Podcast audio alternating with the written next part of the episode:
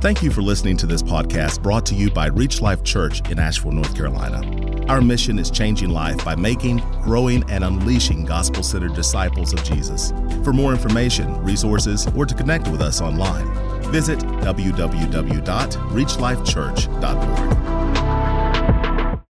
Hey, we are continuing in our journey through uh, the book of Genesis. I always want to say the Gospel of Genesis. It is not the Gospel of Genesis, but the Gospel is in it, as you'll see.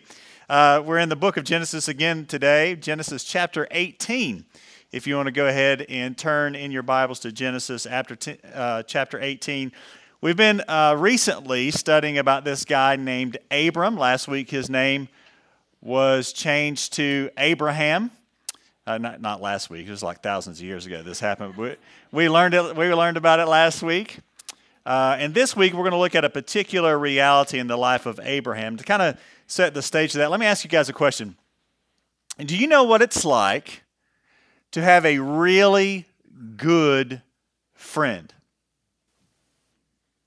There, there are very few things in life that are as valuable than a really good, genuine, not going anywhere friend. Um, I read where there was a publication one time that uh, offered a prize for the best definition of friend. And I thought it'd be helpful for us today. There were thousands of, of entries given, and one of them was A friend is one who multiplies joy, divides grief, and whose honesty is unbreakable. Another said that uh, a friend is one who understands our silence. One person described friend as a volume of sympathy bound in cloth. Someone said a, a friend is a watch that beats true for all time and never runs down. And the winning definition said a friend is the one who comes in when the whole world has gone out. So, as we've been journeying through Genesis, uh, again, in the past few weeks, we've been looking at this guy named Abraham. And we've seen Abraham be unfaithful, have we not? We've seen Abraham doubt God's promise and doubt God's goodness. But in Abraham's unfaithfulness, we've seen God remain faithful, haven't we? So, Abraham, in several places in, in Scripture, is called a friend of God. Did you hear that? Abraham is called a friend of God. For example, in Second Chronicles 20, we see the people praying to God and asking. They said, Did you not, our God, drive out the inhabitants of this land before your people Israel and give it forever to the descendants of Abraham, your friend? In Isaiah chapter 41, God Himself calls Abraham his friend. He says, But you, Israel, my servant Jacob, whom I have chosen, the offspring of Abraham, my friend. This is an incredible reality that God is calling a mere man his friend.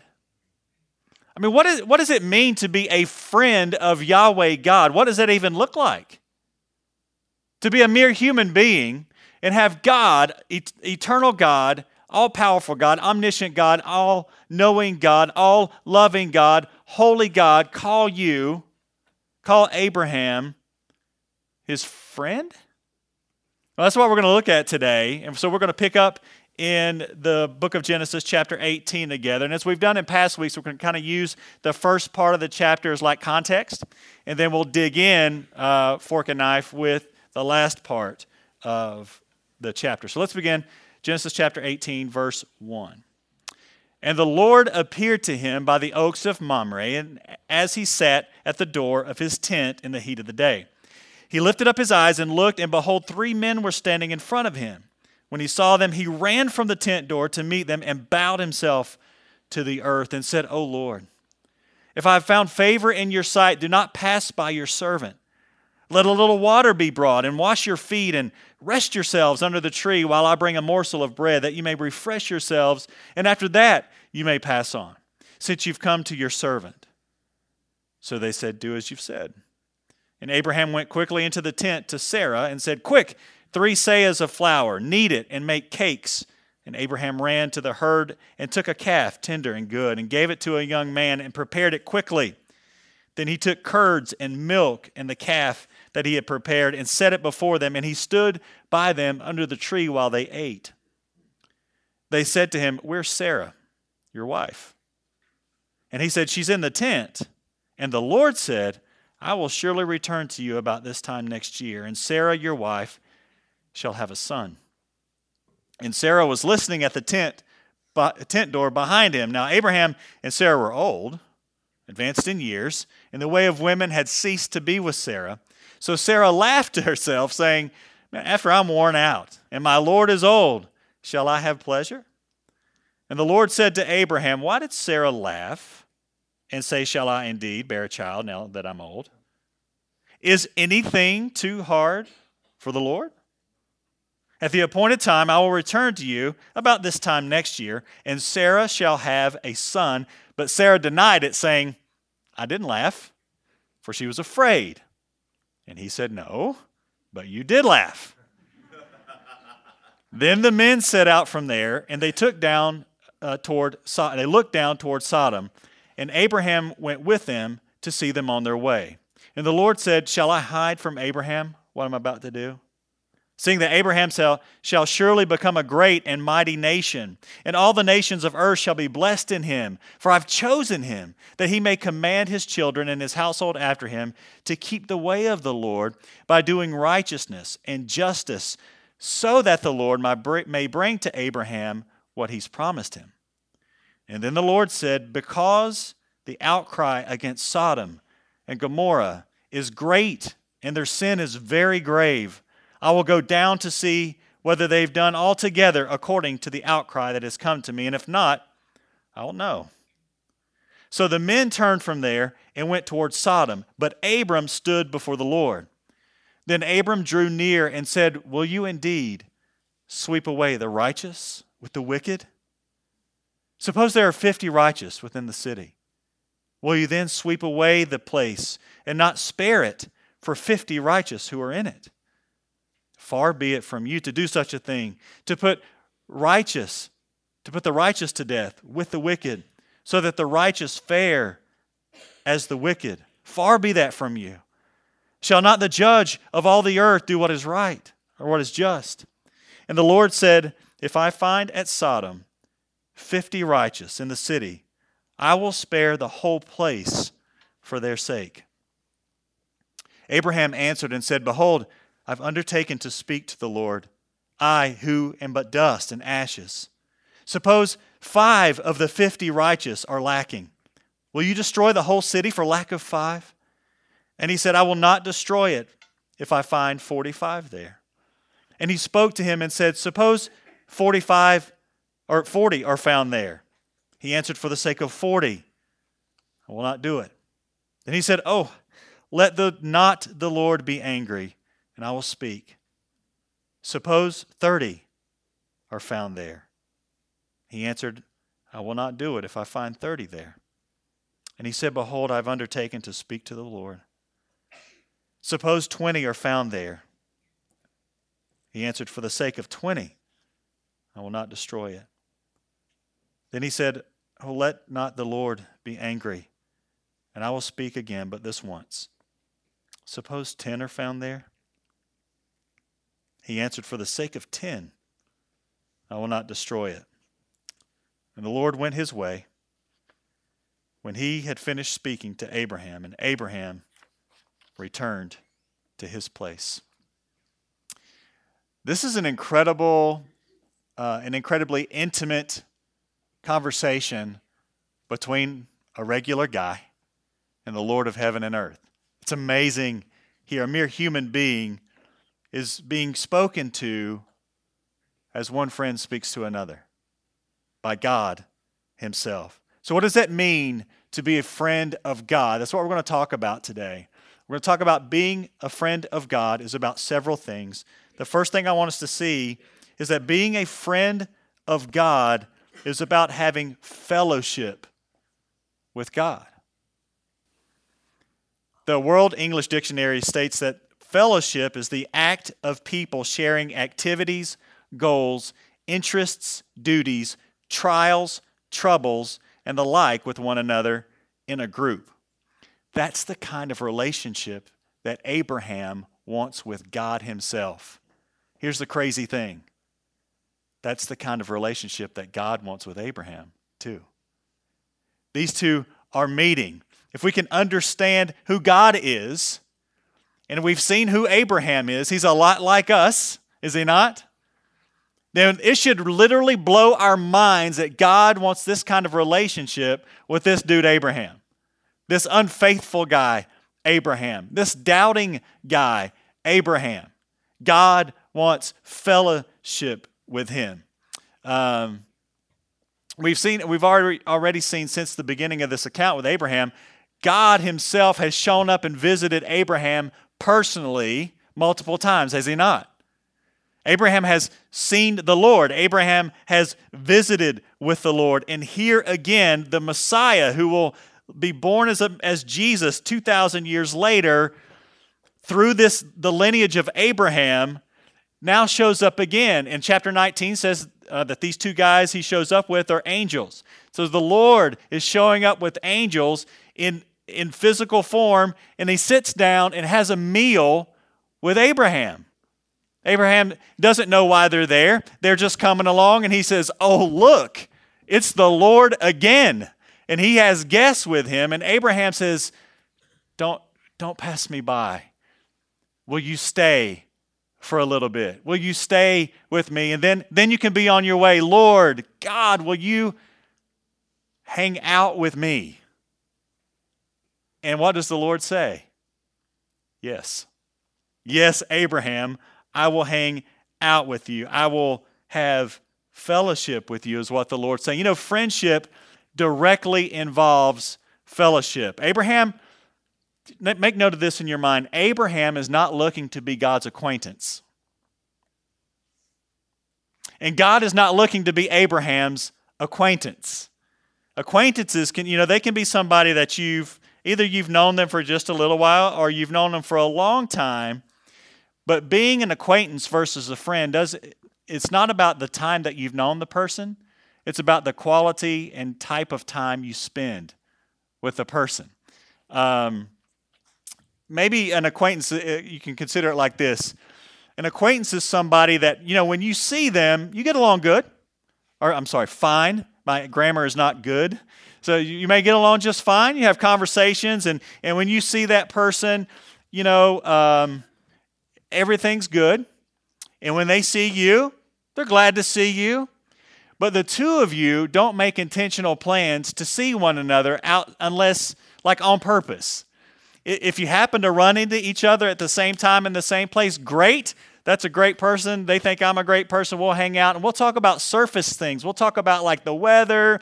We'll talk about politics. We'll talk about sports. We'll talk about whatever current events going on but it's kind of here and it's kind of whenever you run into one another. You aren't making intentional plans and things are kind of on the surface. That's an acquaintance. Abraham and the Lord are not mere acquaintances. They are not friends of a friend. They are directly friends with one another. They're not acquaintances. The Lord, again, has intentionally visited Abraham several times, has he not? And what happens when the Lord, Abraham thinks the Lord's just passing by? Abraham says, Lord, will you spend some time with me? Abraham wants time with God. God wants time with Abraham. You guys don't get this. This is crazy. God of heaven and earth wants time with Abraham. Um, so I want us to just pause for a second and consider what you and I are being offered in the gospel. In the gospel of Jesus Christ and what Christ has done on the cross, we are offered to be in the spiritual line of Abraham. We are offered to be, check this out, you and I, like Abraham, are offered to be friends with God. Wrap your head around that. You are offered to be a friend of the maker of heaven and earth. You're offered to be friends with God Himself. Um, God wants to spend time with you. God wants to share your troubles with you. God wants to walk with you in your life. This is amazing stuff. So let's pause and think. If God, the creator, righteous, judge of the earth, almighty, all powerful, all knowing, all loving, wants to be your friend, wants to spend time with you, wants you to walk with him, wants to be with you in your life. And as a Christian, check it. We're not just offered God with us, but by his Spirit and by what Christ has done, we are offered God in us. Can you imagine? That's the kind of friendship God wants with you. So pause and ask yourself man, if God wants to be my friend, why would you, why would I ever be content with just being God's acquaintance? Why would we be content with just meeting with God in passing and not desiring fellowship with Him? It sounds crazy that we would forfeit friendship with God in hopes that we could just be his acquaintance. We can meet him when it's convenient for us. You know, that's how it works out with acquaintances. If they happen to be there, I'll talk to them. That's cool. But I'm not making pl- I'm not interrupting my schedule to spend time with them. That's an acquaintance. It sounds crazy to think we would choose to be God's acquaintances rather than God's friends, but don't we do it? Real talk, do we do it? We do. And I say we because I'm part of we, right? We do it in our lives. Uh, it reminded me of something that C.S. Lewis said. Surprise, surprise. C.S. Lewis quote. Um, C.S. Lewis says, Imagine yourself as a living house. God comes in to rebuild that house, and at first, perhaps you can understand what he's doing. He's getting the drains right and stopping the leaks in the roof and so on. You knew about those jobs needed doing, and so you're not surprised. But presently, he starts knocking the house about in a way that hurts abominably and does not seem to make any sense. What on earth is he up to? The explanation is that he's building quite a different house from the one that you thought of. He's throwing up a new wing here, putting an extra floor there, running up towers and making courtyards. You thought you were being made into a decent little cottage but he's building a palace and he intends to come and live in it himself. See, I think the reason that we are willing to forfeit friendship with God and merely be his acquaintances is because friendship with God involves difficulty. Because God wants to change us through his friendship with us. And that often doesn't look like we thought it would look. We thought it, it would look easy. We thought that being shaped and molded into the image of Christ would be something that was um, would make you happy all the time. It doesn't look like that. Do you guys realize that because you're a sinner and because I'm a sinner, because we are sinners, we only learn certain things through difficulty? Do we know that?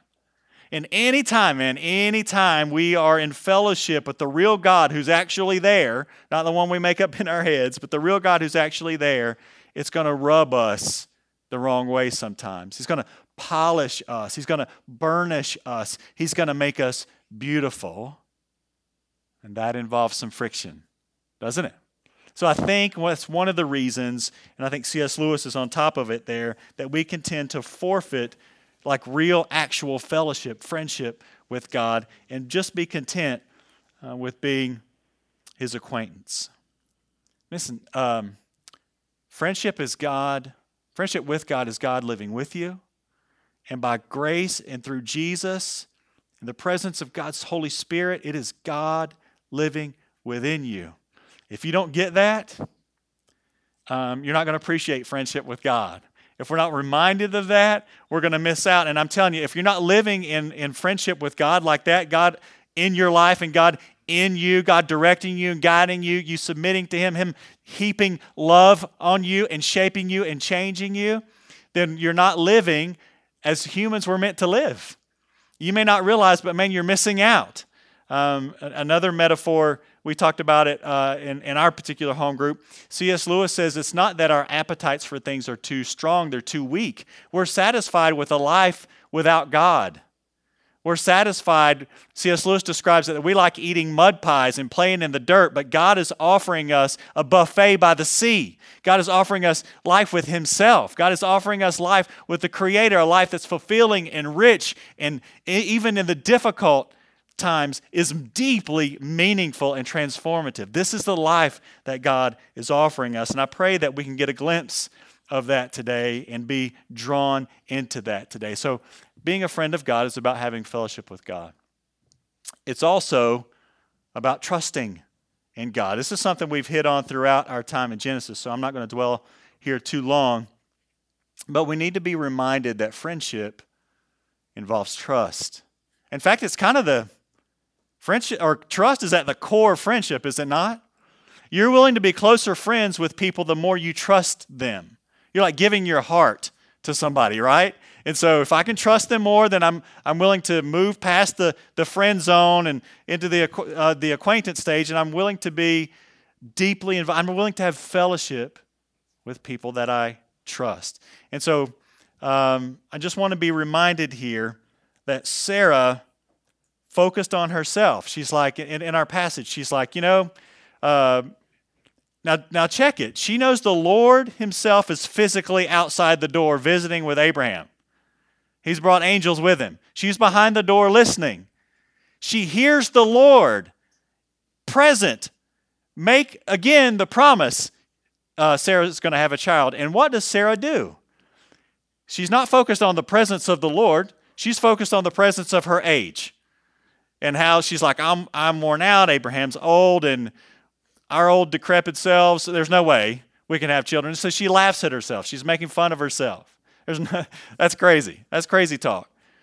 When we are more focused on our limitations and our particular difficulty in life, not focused on the Lord, we can lose trust in the Lord. And that's what Sarah has, has done here. So, again, um, we need to ask, like we've asked before, are we willing to trust the Lord even when things don't look like we think they should look? it doesn't look like the Lord's promises are being delivered. Are we willing to trust? So we've spent time on that in the past, um, but just be reminded that friendship with God involves trusting Him. It also involves, though, honoring God.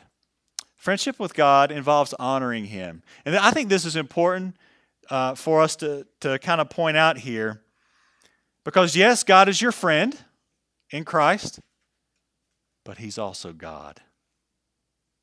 He's also, God is not your, Jesus is not your buddy. When you talk to God, it's like, what's up, bro? No, no, no, no, no. He is God.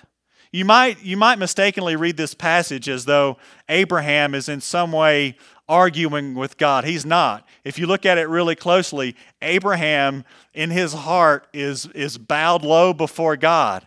In several places, he says things like, I have dared to speak to God.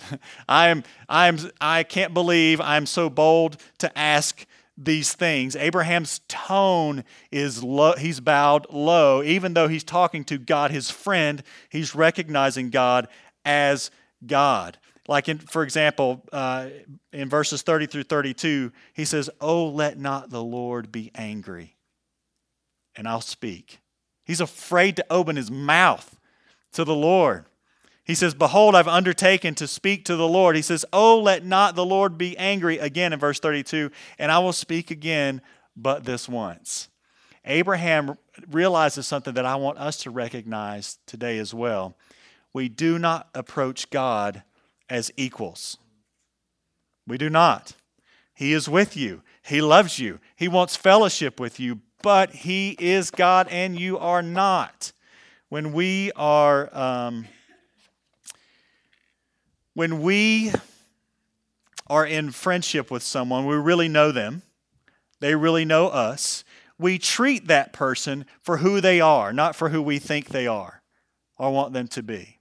And we want them to treat us for who we really are, not who they want us to be. God is the same way. We should treat God for who He really is. And listen, God is not like us. He's not like us. He is God. He is perfect in holiness, in majesty, authority, and power. He is the very definition of what is true, beautiful, and good. He is not like us. Um, so we, um, how do I want to say this? God offers you to approach his throne in grace because of Christ, but do not approach God lightly. Don't approach God in a flippant kind of way. Don't approach God as equals. Um, one author said about God's power, he said it's like a storm. It, it's magnificent to look at from a distance, but it's dangerous if we presume to draw near unprepared. Um, so, being in friendship with God is to properly value and honor God for who He really is. And when we do that, we recognize He's creator, we are creation. And though He's my friend, I'm speaking to God. Um, so you may say, um, you know, on a practical level as a Christian, yeah, I want to honor God. Anybody want to honor God? Yeah, sure. So, how do we do that? Like, okay, yes, we need to honor God. Practically speaking, though, how do we do that? I think we can find a couple of examples in the life of Abraham, um, and I could I could testify in my own life, and maybe you would be able to as well. I think one thing that we've seen Abraham do well is honor God even in difficulty. Abraham's still on the journey, is he not? He has not checked out on God, even though things have gotten difficult. Have there been times of doubt for Abraham? Yes. Have there been times of, of like Abraham not living up to faithfulness? Yes. But Abraham is still on the journey with God. He still wants time with God. He's still recognizing God as God. So, um, one thing we can do to grow in honoring God is to choose to honor God in the hardship. We could choose to honor God when it's hard in life. Honoring God is not about feeling a certain way, it's about choosing a certain thing. It's about choosing to recognize that He's God. He knows best.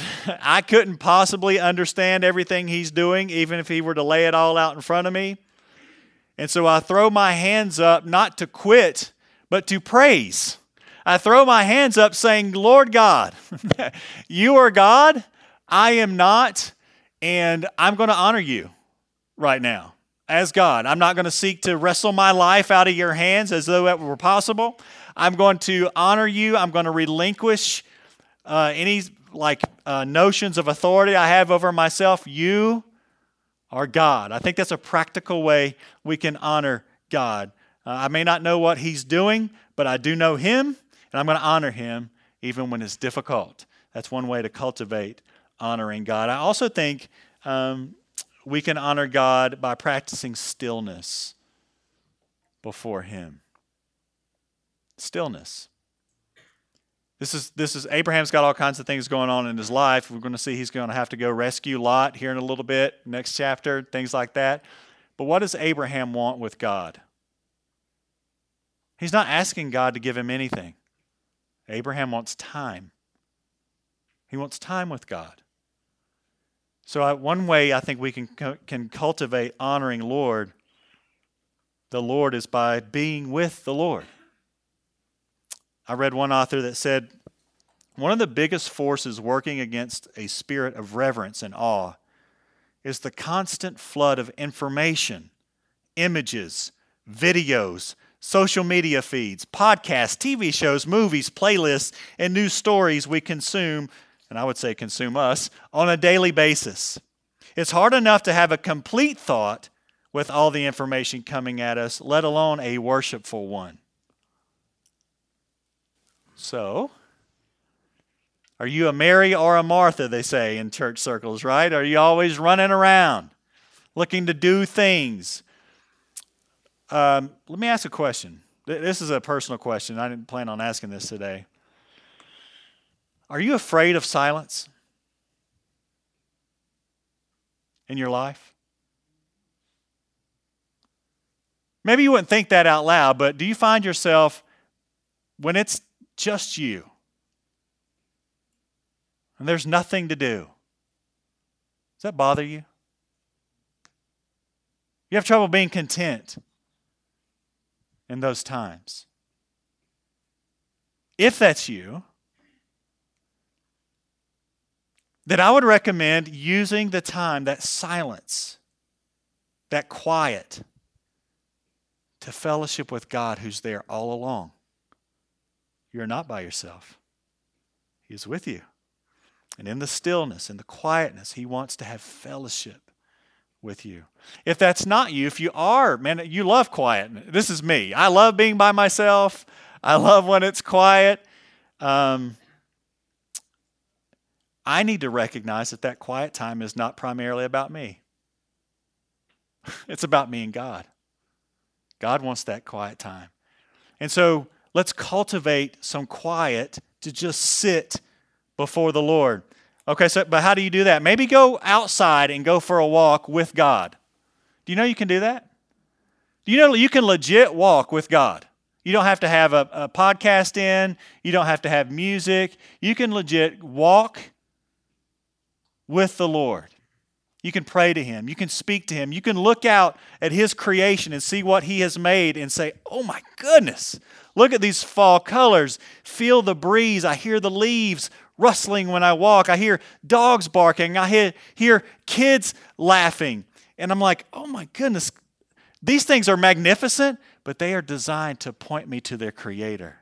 They are designed to cultivate in my heart a sense of wonder and awe at who God is. Maybe take an hour, drive up to the parkway, and sit and look at what God has made. You know, His creation declares His glory. That's what it's for.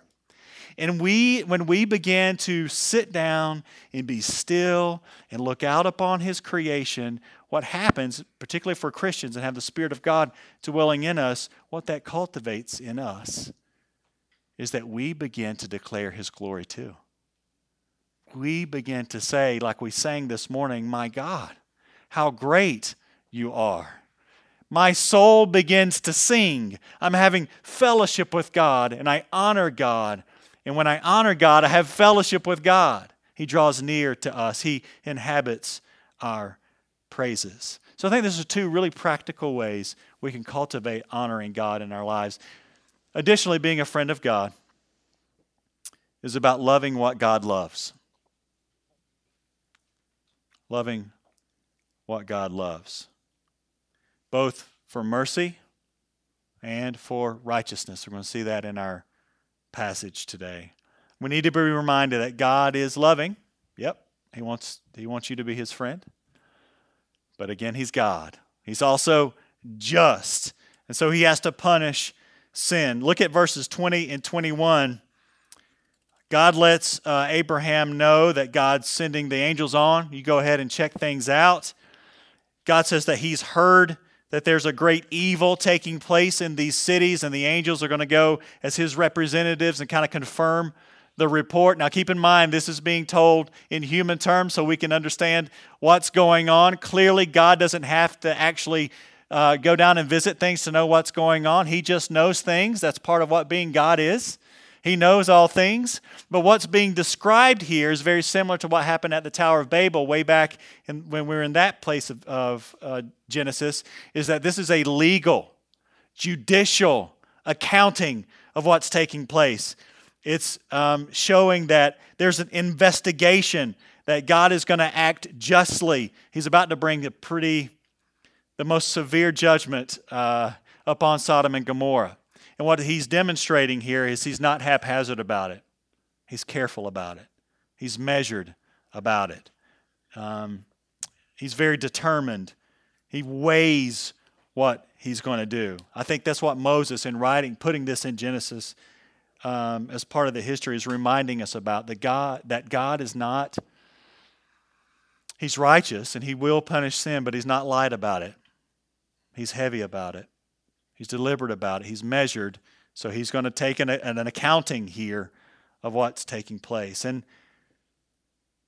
I think also God is concerned that Abraham, his friend, sees that he's righteous about it. Abraham's pleading with God God, there are, it's a whole city. Will you spare that city? I know they're wicked, God, but will you spare them? If there's just 50 righteous people, in the whole city, God, please, will you spare them for 50 righteous? The Lord says, Yeah, I'll spare them for 50 righteous. Abraham says, What, what about 45? The Lord says, Yeah, I, if there's 45, I'll do it. And they work down and they work down. And Abraham says, Lord, if there's just 10 righteous, will you spare? And the Lord says, If there's 10 righteous, I'll spare the whole place. I'll spare the whole place for their sake. So he wants Abraham to know Abraham, I'm not taking this lightly. God um, wants Abraham to know that his judgments are good. The, the judgments of God that we read in the Bible are really fierce, and they're going to be as we get to chapter 9 and following. Um, but God does not act in fits of rage like, uh, like gods in pagan religions or, or false views of God that skeptics will lay upon the God of the Old Testament these days. This is not a fit of rage. This is God hearing about real, legit evil, as we're going to see. And He gives a real, legit, careful, measured, judicial accounting of what's going on. He says, And if their evil is full, so to speak, I'll bring judgment. And even though in that judgment we see that God is merciful, if there's only 10 righteous people, I won't only spare the righteous, I'll spare everyone. I'll hold off. I'll hold off. I'll be measured in my judgment. Um, and so, for Abraham's sake, God sends the angels down to check things out. And I think for our sake as well, we got to be reminded that God Himself, uh, Second Peter tells us, is not willing that any would perish. First Timothy tells us that God will have all men to be saved. In Ezekiel 33, God Himself says, I have no pleasure in the death of the wicked, but that the wicked turn from his way and live. So, the primary issue here is not what kinds of sin that people commit. We know that all sin uh, renders us, or and any sin renders us guilty before God. I would say, though, that there's a difference in sin about how much it reveals human depravity. Um, but the point is that the, the wages of sin, what we get paid for sin, the fruit of our sin, is death. Sin brings us physical death. That is, uh, the, in the Bible, death means separation. Physical death is when your soul is separated from your body. That's physical death. Spiritual death, then, is when our souls are separated from relationship with God. Both are horrible. But the second, spiritual death, is permanent and is far worse, is infinitely worse than the physical death. But God doesn't desire death for us. God does not desire that the wicked perish. And if we love what God loves, we shouldn't desire that the wicked perish either. Now, you may say that, uh, well, I, I don't. I don't really desire that. Abraham is pleading for mercy on the righteous, but remember, also that mercy on the righteous would be mercy upon the wicked. God would have spared the whole place if there were just 10 righteous people in there. Abraham is an intercessor. An intercessor is somebody who comes in between and, and pleads for mercy on behalf of another, particularly in prayer. That's what Abraham is doing. So I want you to stop if you're a disciple of Jesus and ask Do you love what God loves? Do you desire to see people who are in sin repent or do you low key kind of enjoy seeing people get what they deserve? For example, there's a Christian comedian this past week who was caught in like a harassment situation. How many of you maybe enjoyed the entertainment of following that story? How many of you low key want Kanye to not be Christian? How many Christians wanted Tim Tebow to lose his testimony so they could justify their own living? Do we really want people to be righteous, or do we want people who, okay, what about, again, this Christian uh, comedian who fell? There's all kinds of Christian pastors who fall. What happens in your heart? What's your, what's your response when you see people fall in or, or dive headfirst into wickedness? Do you want them to repent? Is your heart broken for them? Is your primary thing, man, I knew that was coming? Or is your primary thing, oh, Lord, will you, will you please have mercy on them? I know they need to repent. I need to repent too. I'm a sinner like they are. Do we low key want the wicked to get judged? The Lord doesn't want that. He'll do it, He's righteous, but the Lord doesn't want them to face judgment. Real talk then, because uh, Abraham was praying for the lost people as well who don't know Jesus. Are you low key okay with people around you not knowing Jesus as long as the people in your household know Jesus? Now, you may say, No, I want everybody to know Jesus, but pull out your calendar, ask the Spirit of God to open your heart, and take a look at how our lives are lived. Do we legit care enough? that people know Jesus, that we will intercede. Are you praying for your lost friends, family, coworkers? Are you interceding physically? Are you telling them, please, I want you to know friendship with Jesus? Jesus loves you. You can actually be a friend of God. I want to show you in word and in deed how beautiful that is and what you're missing out on. Is that the mode of your life? It is if we love what God loves. Um, do we care? I think we do care, but do we care enough? Um, it could be like in this passage our faithful witness to God or to these people for God could mean that we spare people of judgment. You know, we may feel like a small little church here. We're three years old. We're just getting started. But remember, God that said in this passage, He would spare the whole city for the sake of 10 righteous people. Did He say that? What impact can we have as a little church if we seek to live righteously before the Lord? If we live holy lives in here by God's grace and in community together, could it be that God would have mercy on our city? It could be. We've at least seen that's, that's his character. It could be. Let's love what God loves. God loves righteousness. God loves holiness. God loves mercy. That starts in us. That starts in us. And then hopefully it moves us to intercede for others. Um, listen to the words of Jesus. This will be the last thing. John chapter 15. Jesus says, Greater love has no one than this that someone laid down his life for his friends. You're my friends if you do what I command you. No longer do I call you servants, for the servant does not know what his master is doing, but I've called you friends. For all that I have heard from my Father, I have made known to you.